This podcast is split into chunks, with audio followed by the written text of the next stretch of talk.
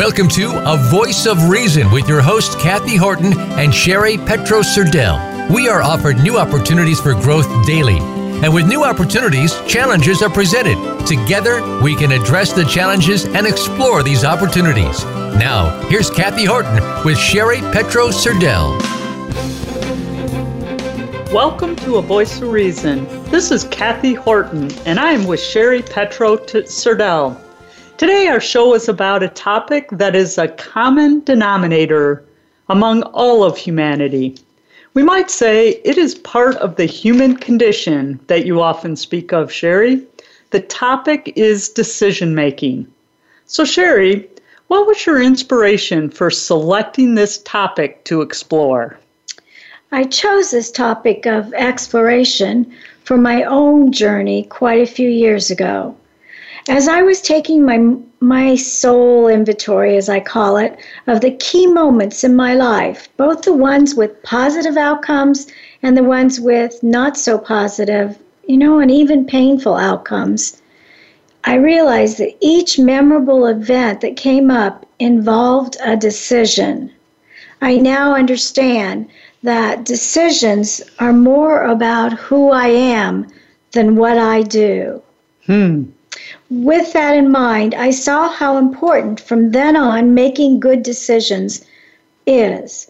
I realized how much of my life I had been making unconscious decisions. Hmm. And what I mean by that is, I was making decisions without any cognitive, upfront, cerebral brain input, without much thought, without enough information, oftentimes, and without the consideration of the possible consequences.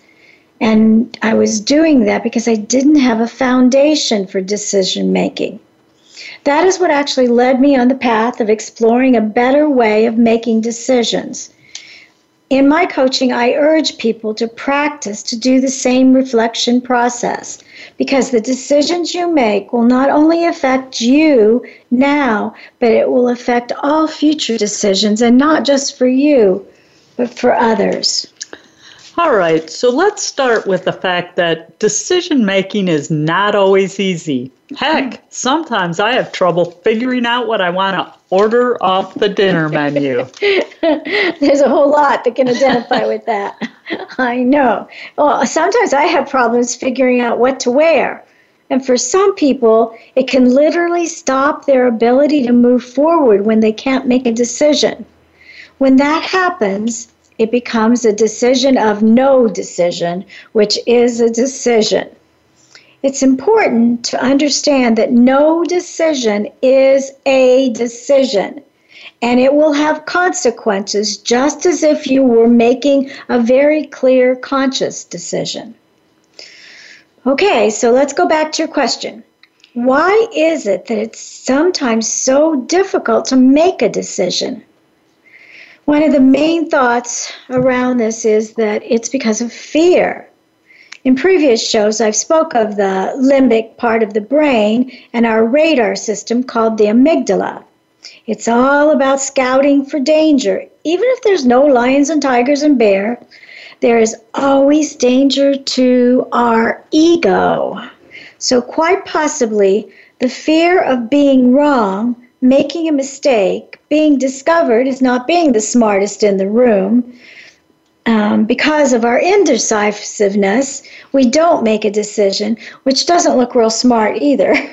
Hmm. So remember, when fear comes into the picture, we all will either choose a defense mechanism, a flight, fight, or freeze. The freeze is that no decision place. All right, so I just want to emphasize something thing that you said there because I'm a big believer in, in this. A non decision is a decision. Yes. And so, what I'm hearing from you is a big part of um, indecisiveness is fear. Mm-hmm. So, what would I be afraid of when I'm ordering food in a restaurant or making a decision what to wear in the morning? well, remember, it's all about the ego. It's the fear, the ego's fear. So, what if you picked, you weren't sure what you wanted to order, and you picked spaghetti, and the spaghetti didn't taste right, it wasn't really a good choice. um, it will seem that you picked wrong, didn't you? And who wants to be wrong? And definitely your ego doesn't. And I ordered the fish, and you were thinking about it, but I ordered it and it was yummy, and I made sure you knew about it. What a good choice I made. So yeah, that, but I know you'll share. it's true. But that, so that made me right. Mm-hmm. And if I'm right, then maybe you were wrong. Oh, the pain that could be inflicted on that ego. Now, I know this all sounds a bit silly in how the old brain and the ego works and really fear about wrong about a food choice, but that is how it works. And that is one of the reasons we need to make more conscious decisions. Act, more action, less indecisiveness. I go back to my thought is when you don't know what to do, do something different. And there are, um, but there are, I want to add, there are also personality types, and I call them the this isn't it people. Mm. And they, whatever they will decide, won't be right because this wasn't it. And so that's a whole nother story that they have to go through. But truly, deciding what to eat or what to wear doesn't really seem like an important long term issue unless you continually pick bad foods, foods that will cause you health problems, or I guess what to wear if you dress inappropriately in freezing weather and get frostbite, it will affect you. Yet it is important to understand that each and every decision has a consequence. And some of those consequences can make a big impact on your life and the life of others. You know, I know you have a favorite author that when you um, that you refer to when it comes to living a meaningful and principled life, Andy Andrews. Now he's written a number of inspiring books. He was hailed by a New York Times reporter as someone who has quietly become one of the most influential writers in America. He's spoken to members of Congress and their spouses he has spoken at the request of four different presidents. His books include The Traveler's Gift, The Noticer, and the one we're going to talk about today, The Seven Decisions. Could you share with us what has made this book tops on your list? Mm. First of all, I want to tell all of our listeners, I'm telling all of you, I don't want to, I'm telling all of you that if you have not read Andy's books, I am urging you, strongly urging you, to consider reading them. They are some of the best resources for living a conscious, honorable life. They are often written in novel formats, so it makes for good entertainment. Now to his book, The Seven Decisions. The wisdom found within the seven keys of making decisions, important decisions that will have a ripple effect on history and the world, matches everything I believe in, everything I bring to my coaching sessions, to my spiritual ministry, ministry, and Andy does it so eloquently. Now, The Seven Decisions is not one of the books that are written in the novel for, format, but it will still be great entertainment besides enlightening. So, what I'm about to share is a wisdom that can change the way you make decisions, and that truly can change your life. So, wow, this is big, isn't it? Really big. Really big. Really hmm. big. Yes, it is. You know, for you see, when I started the journey of reflection and creating a personal success plan for myself, and I decided to really live as a spiritual being, having a human experience. I discovered how important foundations and principles really are. So let's just talk about the principles of decision making from Andy's book, The Seven Decisions. Decision number one responsible decision. Andy calls this the buck stops here. It means that I will no longer blame anyone or anything for the decisions and the circumstances of my life. I accept my decisions and I accept that my decisions were governed by my thinking or not thinking, whether it was conscious or unconscious. I must own it. Andy says that we are all where we are today mentally, physically, spiritually, emotionally, financially, relationally because of decisions that we made. And those are all the categories that I work with in coaching. Hmm. Well, since I've also enjoyed Andy's books, I know he was once homeless, so he's Yes. he is very credible in making this claim. Yep. And I understand what is being said. But on that note, what if somebody was born physically or mentally disabled? How is that a decision that they made? Hmm. Kath, that's a beautiful observation. And I don't know how Andy would answer that question, but I'm going to give you my thought on it. Okay. Whatever we start with with is the starting point of responsibility. So in other words, the decisions that we make from where we began is our responsibility. Let's say if we were born without legs or deaf or blind. Now that wasn't our decision, but everything after that is we still must ask ourselves and we still must make decisions about how we will show up every day in our life with those um, aspects of our being. And to say, I will take responsibility for how I show up blind, how I show up deaf, how I show up with no legs. I don't know, is that helpful? Yes, um, it really is. It makes a lot of sense. So I would add that there is something freeing about making that decision, as it means I will not let my history hold me hostage. hmm Good, good, good point. It puts us in charge and not always blaming, and we can't do anything with the blame. So, something that I believe is really important about decision making is that we have the ability in us always to make right decisions. We don't, I'm sorry, we don't always have that ability to make right decisions. I'm going to say that again. You know, maybe we do, but we don't. Does that make sense? We have the ability to make right decisions, but we don't always make them. The good news is that we still have the ability to take a poor decision and make it right. Exactly. And that again is about responsibility. We can't change our past decisions or our past, but we can change our future by changing our actions and how we even look at the decisions that we thought were not good. So, on to decision number two the guided decision. This decision is a decision to actively seek wisdom when you're making decisions. Wisdom doesn't necessarily come from education, knowledge does. Yet, knowledge is a precursor to wisdom, it's true. Yet wisdom has is more encompassing. It has our intuition in it. It has our GPS, that God positioning system involved, and that which we have learned from personal experiences create wisdom.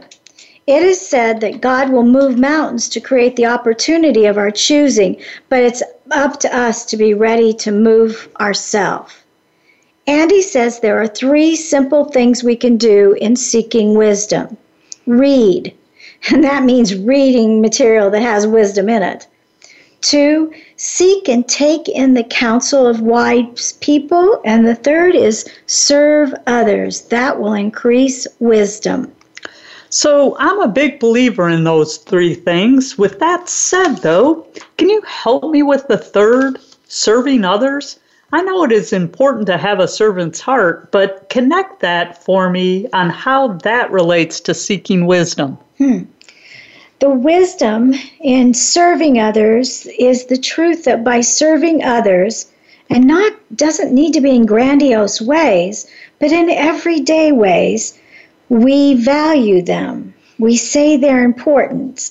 And when we do that, that increases our own value because we all are connected. So, wise decision comes from reading material that has wisdom in it. Wisdom also comes from seeking and hanging with people who demonstrate wisdom. You know, I've read that it's wise to surround yourself with people that you think are better than how you see yourself. Mm-hmm. So, if I want to be wiser, I must hang with people I think are wiser. If I desire to be more spiritually minded, I hang with more spiritually minded people. Mm-hmm. And finally, for the last point, serving is of value. And when you put out value in serving, you be, become more valuable. So, am I understanding all of this correctly? Oh, you certainly are. That is a great synopsis. You're spot on, Kath. Now let's go to decision number three. Andy calls that the active decision. This is about becoming a person of action. In coaching or even in therapy, I ask my clients, what are their intentions? And their intentions not for the whole work that we're going to be doing, but at each session. Because when we set an intention, we then know what we're aiming for and we can put on our action shoes. Everything that ever happens starts with an intention. Yet an intention without any action is a wish and pretty useless. Intentions alone won't make you healthy, wealthy, or wise. You know what? Maybe that's what that old adage was speaking of. Or how about this adage? The road to hell is paved with good intentions. I would change the word hell to failure. The road to failure is paved with good intentions, but no actions. So when faced a choice with a choice of doing something or doing nothing, choose to do something, take action. Even if the something is seek guidance. Often it is fear that immobilizes us, and that is a decision in itself to freeze. Fear hinders pros- progress. Whenever the fear is of rejection or failure or making a mistake, that fear is what will create no decision, no action, which remember is a decision and it's not a wise one. Each decision we make has a consequence and it has an impact. And so does every decision you make have an impact because there's a ripple effect. Decisions matter, actions matter, principles matter. So that reminds me of a Martin Luther King Jr. quote You do not have to see the whole staircase, just take the first step. I think often people are hindered by trying to figure out more than what is needed to just get started, just headed, just to be headed in the right direction. Now, I'm a big fan of the attitude to take corrective action along the course, corrections on that journey you you know you just can't possibly figure it all out ahead of time no. some of the wisdom that comes is from what we encounter on the path mm-hmm. now another thing i'll add is to emphasize that principles matter yes. i know for me knowing the principles that are most important and then living by those principles is very freeing on a daily basis when i have compromised i feel it in my heart mm-hmm. So, Sherry, thanks so much for all this great information on decision making that you've been sharing with us.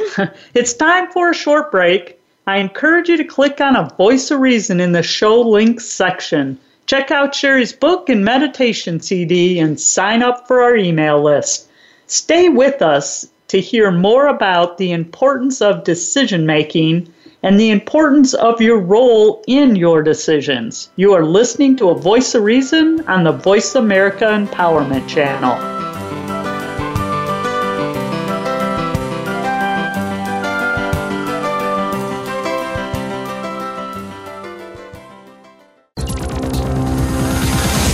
It's your world. Motivate, change, succeed. VoiceAmericaEmpowerment.com. The book, A Voice of Reason, is now available from Amazon, Barnes & Noble, and Balboa Press. This book is perfect for book groups and personal growth. The meditation CD, The Secret Place, is available on Amazon and CD Baby. If you're ready to seek inner wisdom and inspiration, visit a voiceofreasonbook.com. Spirit Space is an all inclusive, interfaith, non denominational spiritual community. What if all of your answers are within you? In the world, there are many different roads, but the destination is the same. Visit spirit space.org today. Certified life coach and imago therapist Sherry Petro Serdell is a gifted public speaker, psychotherapist, and meditation teacher. For over 20 years, she has inspired and motivated groups and individuals to turn their intentions and goals into reality.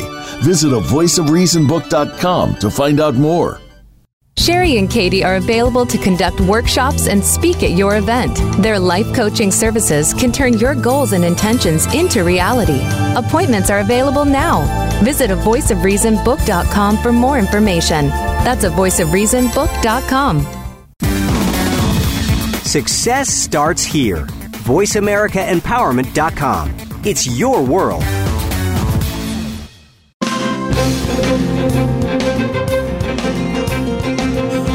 You are listening to a voice of reason.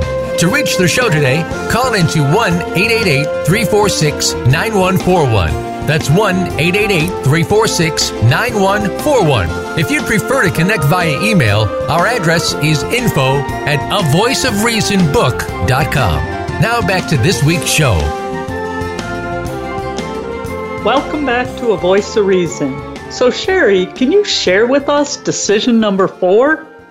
Well, you finished with talking about how you feel it in your heart.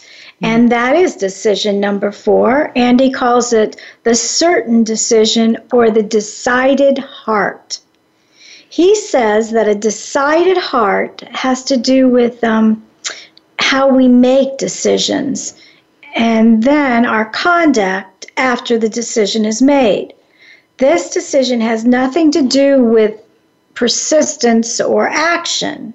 So here's how it goes when one um, has a decided heart and is confronted with a challenge, they will search for the solution.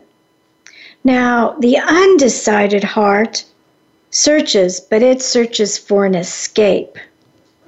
When those who operate on, on decision making with a decided heart will get flack or when they get criticism, they don't give up, they don't shut down.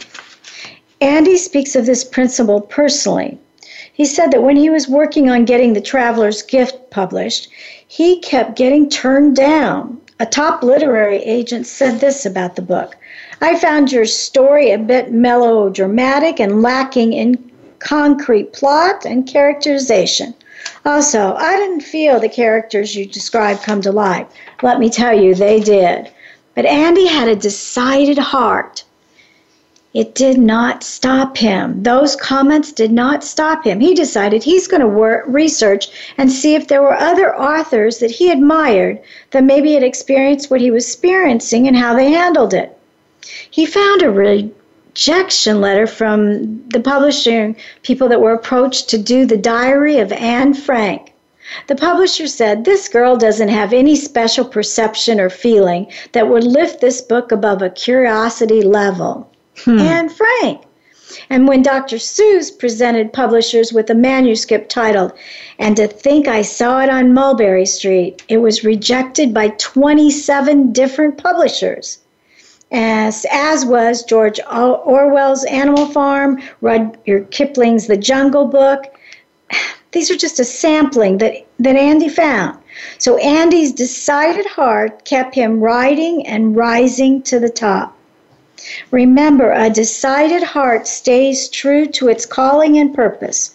One of the greatest challenges to having a decided heart is our limiting belief system. Remember the ones I call BS? That is why it's very important to uncover and challenge those belief systems. That is something we do in coaching. It is a sorry state to live in the state of fearing other people's reactions and to live depending on the pr- approval of others so that you can live your life, write your story, live your passion. Actually, the decided heart is about passion. Passion comes from the heart. Passion is what makes life a statement and not an excuse. I can definitely relate to that content. You know, I left corporate America about five years ago. I feel I've been doing some of the best work of my life, and I believe that because of my attitude to try to show up a bit better each and every day, and by living by my principles. No, it certainly has taken a decided heart to keep adjusting the path as needed. But I have loved this opportunity to serve and concentrate on my personal growth. I am so very grateful for the time I spent in corporate America. I had some fantastic jobs and I met and worked with so many amazing people. But switching my focus to serving others has been a very good experience overall. Now, I will also note the shift in my approach um, with our boutique lodge that we've built in Costa Rica for retreats. It's called Pangea Lodge, and that's a reference to One World. It resides in Manzanillo on the Caribbean, right in Costa Rica. You can find us on Facebook or pangealodge.com. And new pictures are coming soon. it's pretty darn exciting. But what I want to share with you is one of the first things we did in creating this resort was to commit to how we were giving back to the local yes. community. Yeah. The first endeavor in that regard has been to sponsor two young women in their high school and college education. Yeah. No, I know I still have a lot to learn, but this approach feels darn good.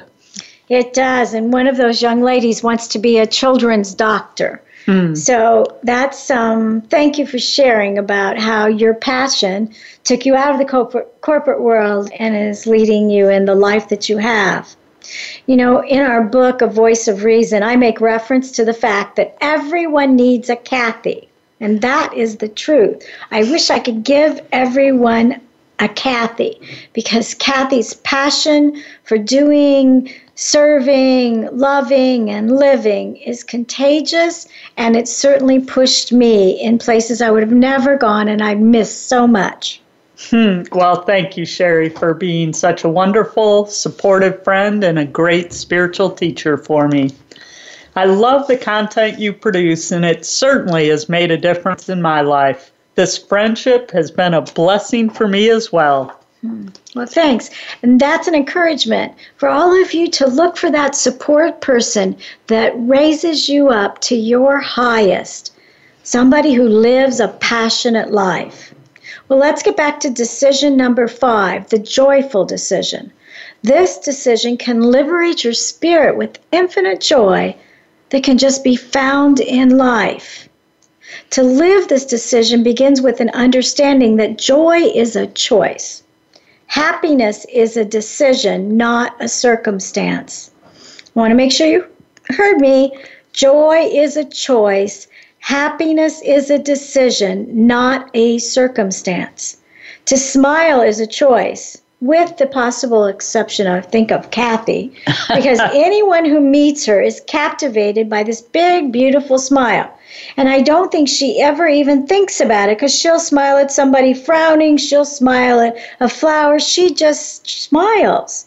So, somewhere unconsciously or consciously, she chooses to smile, and it's so natural and it makes all of us smile. So well, I know I'm talking to you about that, talking with you right here in front of me. But is there anything you want to say about that smile? Well, I'll just share that I know my smile is a gift, and I do try to share it with as many people as possible. So mm-hmm. thanks for the compliment. Yeah, you'll know Kathy by her smile if you ever meet her on the street. Well, Andy believes that joy has been conditioned out of us. Most everything we do is about conditioning, actually. So, Kathy, do you have any fun stories about um, horses' rear ends or? so, I'm just going to share a little story right from Andy's book, The Seven Decisions. So, it's Beware of Conditioning.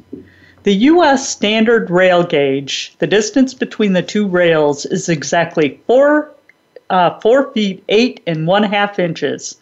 It's an odd number, but that's the way they built them in England and it was the English expatriates uh, who built the railroads in the United States. So, why did the English build their rails with such odd measurements? Well, the same people who built the pre-rolled pre-railroad tramways built their rails with a gauge of four feet, eight and one half inches. And why'd they build them like that? Well, the tramways reused the same jig, tools, and measurements that had been used to build wagons, which was uh, used um, that used the same wheel spacing, four feet, eight and one half inches. And why did the wagons have that particularly odd wheel spacing?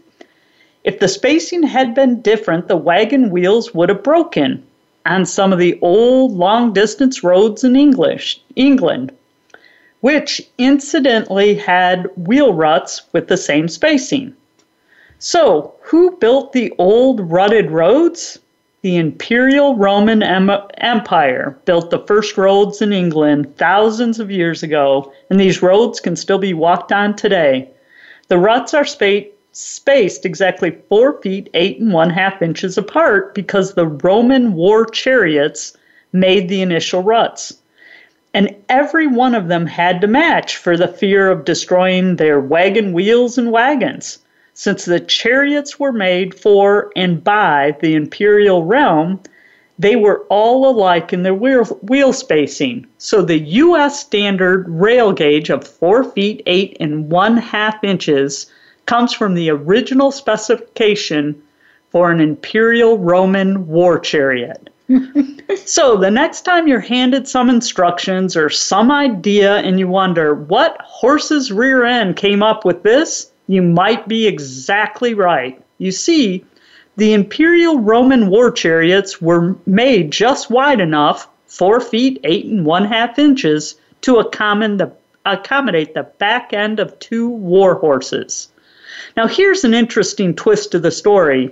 When you see a space shuttle sitting on the launch pad at Cape Canaveral, you'll notice two big booster rockets attached to the side of the main fuel tank. These SRBs, solid rocket boosters, are manufactured by a company in Utah. The engineers who designed them may have preferred to make them a bit wider, but the SRBs had to be shipped by train from the factory site to the launch site.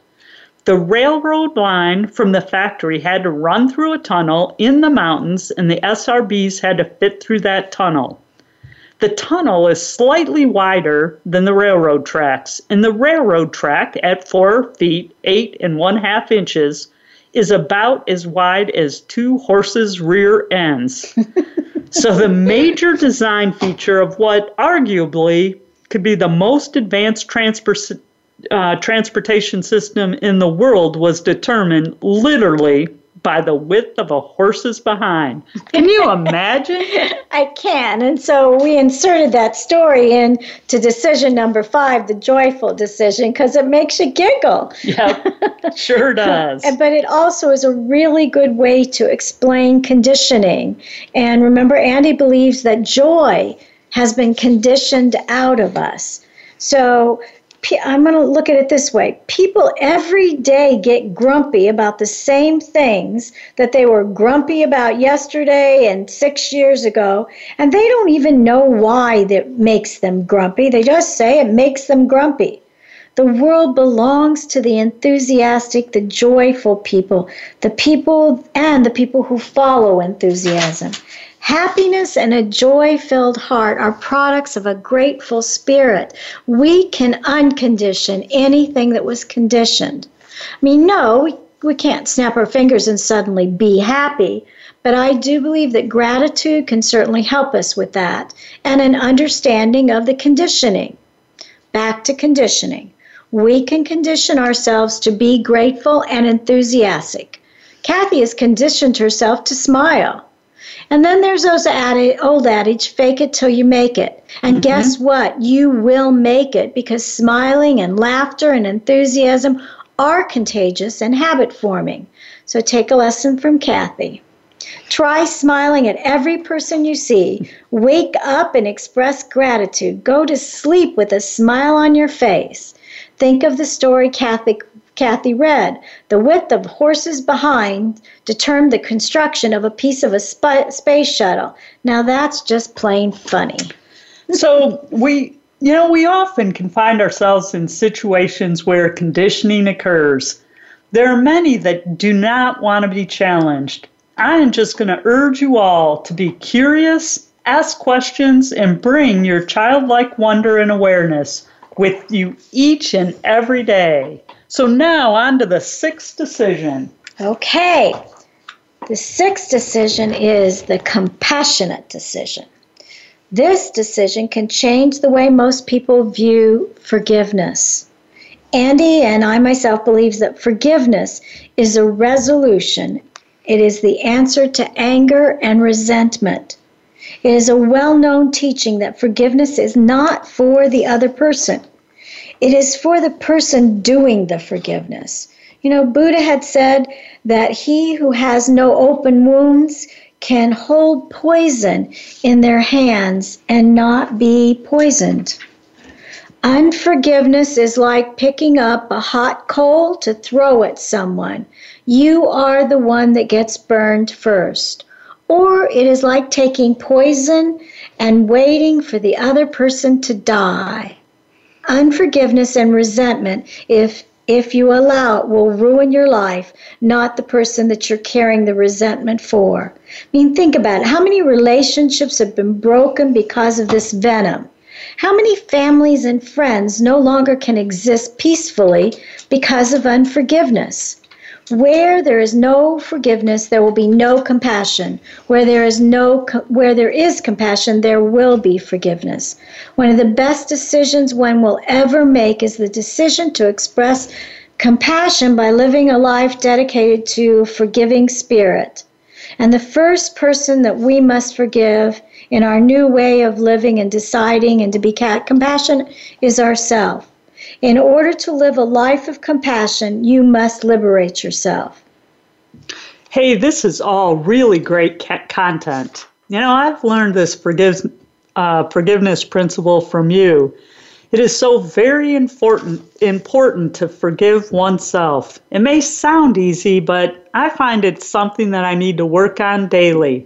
So, can you share with us how one goes about forgiving oneself?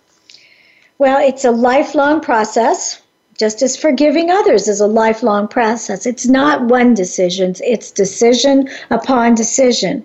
It begins with a decision that when you find yourself being harsh and judgmental with someone else, you're probably doing the very same thing to yourself, and it's probably more about you than it is them. Wow, thanks so much for these additional decisions. We can all learn a great deal from the wisdom you shared. This is all great content. It's time for a short break. Stay with us as you won't want to miss the last of the decision making process. You are listening to A Voice of Reason on the Voice America Empowerment Channel.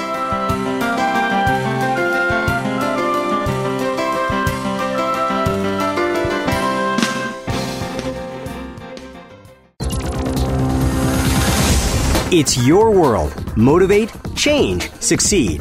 VoiceAmericaEmpowerment.com.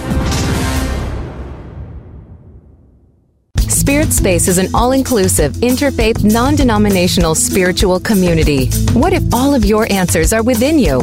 In the world, there are many different roads, but the destination is the same. Visit spirit space.org today. Sherry and Kathy are available to conduct workshops and speak at your event. Their life coaching services can turn your goals and intentions into reality. Appointments are available now. Visit a voice of reason voiceofreasonbook.com for more information. That's a voice of reason voiceofreasonbook.com.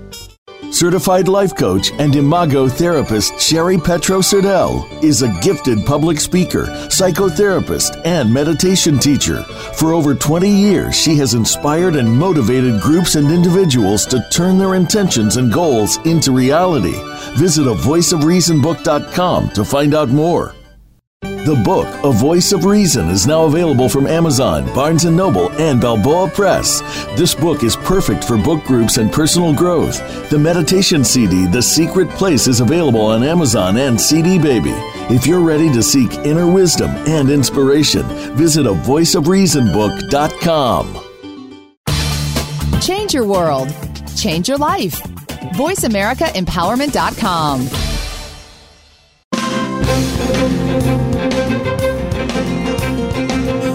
You are listening to a voice of reason. To reach the show today, call into 1 888 346 9141. That's 1 888 346 9141. If you'd prefer to connect via email, our address is info at a voice of reason avoiceofreasonbook.com. Now back to this week's show. Welcome back to A Voice of Reason. Well, here we are at decision number seven. This is the one I can relate to very well. Can you tell us about it? Yes, and I bet you can relate to this. The decision is titled The Persistent Decision. And why Kathy can relate to this is because I call her the determinator. Mm-hmm. she is persistent, like a little Jack Russell dog. But actually, our success with the other six decisions rests on this one decision. Persistence is a habit, just like quitting is a habit. The unique aspect of, of the decision to persist is for Andy is a tough one because he says persist without exception. He states anytime you go after something big, a time is going to come when it seems obvious to you it's over. You've tried everything. God knows you've tried and you can't it's just not happening. You can't make it happen. He says that this is the time when miracles can happen. In coaching, I call it trouble at the border. You know, you're so close to the promised land, and then you come up to those nasty little border guards dressed as monkeys and toddlers, and they want to tell you, nope, you can't cross over, you can't do it, you're done. It's it is people of persistence that exceed. No one ever succeeded by quitting. Andy emphasizes without exception. He says most of us believe that when we've done everything possible to make something happen and we can't see it and we can't see a way, then we have persisted and it is acceptable to quit because you hung in there. But without exceptions mean you have to fi- means you have to find a way when there's no way. So that is just plain tough. Ugh. You know, what about the course corrections and getting what you needed to learn a lesson so that it's not necessary to keep persisting? And what if it isn't what the universe wants for you or your passion moves on to something different? Thank you again for being the audience because those are all great questions and they're ones that I also am curious about and believe my listeners are. I think there's a time when it's time to let things go. I, as a life coach, support people to help them go after their dreams and to persist. Yet many times the doors just close, the messages say something different. I wish I had Andy Andrews here to answer those questions. What this decision has shown me is that I need to not quit before I say, okay, there is no other way. Now I must make the decision to find another way. So for me, it is I have decided to look for another way when I believe there's no other way. Well, that sounds good to me. I can do that too. Well, the most important thing we want to get across is good decision making must begin with a good foundation. That is what Andy's giving us. Start with the I have checklist, identify your passion and your highest intention, make sure it matches your values. Gather enough information to make good decisions and consider the consequences of your decision. Remember, every decision has a consequence and every decision matters. Now, we'd like to close with a true story of how one decision changed the world. The story comes from another of Andy's books called The Butterfly Effect Everything You Do Matters. So, on Friday, April 2nd, 2004, ABC News honored a man who, at that time, was 91 years old. The news pre- program was running a regular segment called Person of the Week.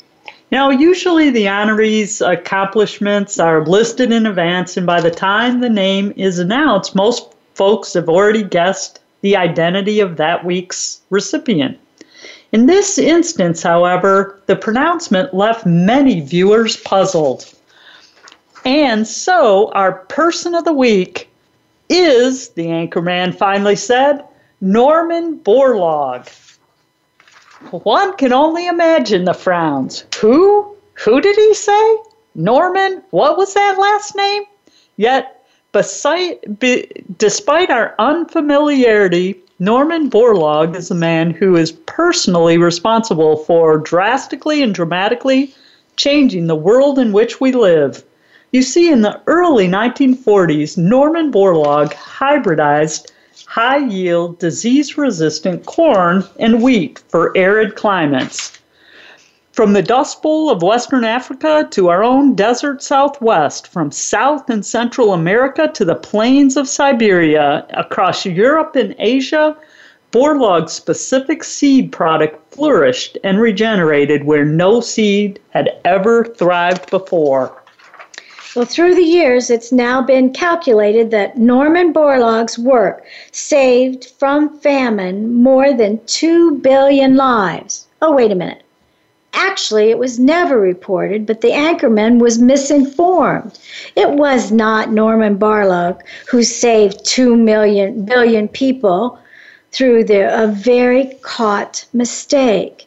It was a man named Henry Wallace Henry Wallace was the Vice President of the United States under Franklin Roosevelt. Wait a minute, you might exclaim if you know your history. I thought Harry Truman was the Vice President under Roosevelt. Well, that's true, but remember, Roosevelt had four terms. He had three different vice presidents, and the second man to serve um, him was 19, from 1941 to 1945 was Henry Wallace. Wallace was the former Secretary of Agriculture who, after one term as vice president, was dumped from the ticket in favor of Truman. While Wallace was vice president, however, he used his power in that office to create a station in Mexico whose sole purpose was to hybridize corn and wheat for arid climates. And he hired a young man named Norman Borlaug to run it. So Norman Borlaug won the Nobel Peace Prize. Norman Borlaug was awarded the Presidential Medal of Freedom. But considering the connection, I think it was really Henry Wallace that saved the two billion people. Well, or was it George Washington Carver? You remember Carver, don't you? The peanut? But here's something that very few people know. When Carver was 19 years old and a student at Iowa State University, he had a dairy sciences professor who on Saturday and Sunday afternoon would allow his six year old boy to go on botanical expeditions with the brilliant student. It was George Washington Carver who took that boy and instilled in him a love for plants and a vision for what they could do for humanity. It was George Washington Carver who pointed six year old Henry Wallace Wallace's life in a specific direction long before he ever became Vice President of the United States. It is amazing to compl- um, contemplate, isn't it? George Washington Carver flapping his butterfly wings with the peanut. There are currently 266 things that he developed from the peanut that we still use today. He flapped his wings with the sweet potato. There are 88 things Carver originated from the sweet potato that we still use today. And while no one was even looking, George Washington Carver flapped his wings a couple of times with the six year old boy and just happened to save the lives of more than 2 billion people and counting. So maybe it should have been George Washington Carver, Person of the Week or the farmer from Diamond, Missouri. Moses and his wife Susan lived in a slave state, but they didn't believe in slavery. This was a problem for the psychopaths called the Quantrill Raiders, who terrorized the area, destroying property and burning and killing. And sure enough, one cold January night, Quantrill's Raiders rode through Moses and Susan's farm. The outlaws burned the barn, shot several people, and dragged off a woman named Mary Washington, who refused to let go of her infant son, George. Mary Washington was Susan's best friend, his, and his wife was distraught. Moses quickly sent word out through the neighbors and towns, and two days after, managed to secure a meeting with those bandits. On Black Horse, Moses rode several hours north to the crossroads in Kansas. There, at the appointed time in the middle of the night, he met four Quantrill's raiders. They were on horseback, carrying torches and flour sacks tied over the heads with holes cut out for eyes. There, Moses traded the only horse he had left on his farm for what they threw at him in a dirty burlap bag. As they thundered off on their horse, Moses fell to his knees, and there, alone on the dark winter night, the farmer pulled out the bag, a cold, naked, almost dead baby boy. Quickly he jerked open his coat and his shirts and placed the child next to his skin covering him then with his own clothes and relying for the warmth of his own body, the man turned and walked the baby out. Moses walked through the night to the next morning to get that child safely home. He sang to the child, told him he would care for him, promised that he would honor and educate him. That night was the night the farmer gave the baby his name, and that baby's name was George Washington and now Carver. Everything you do, every decision that you make um, counts. So maybe when you think about all of this, it was the farmer who saved, who farmer from Diamond, Missouri, who saved two billion people. So please remember, every decision that you make can impact the whole world generation after generation. And there is no ending to the story. The story can be traced back, it can go back as far as we want it to go back. So I am going to remind you consider the seven most wise decision making principles the responsible decision, the buck stops here, the guided decision, seeking wisdom, the active decision, being a person of action, the certain decision, the decided heart, the joyful decision, joy is a choice and happiness is a decision, the compassionate decision, and that is forgiveness. And the persistent decision is resistance is a habit, and guess what? So is quitting. Hmm.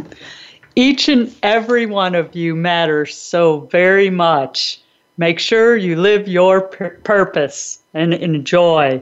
Have a great week. We'll see you next week. Thanks so much.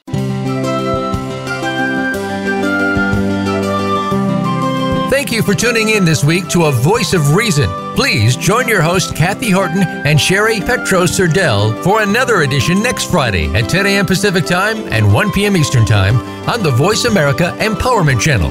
Until then, have a terrific week.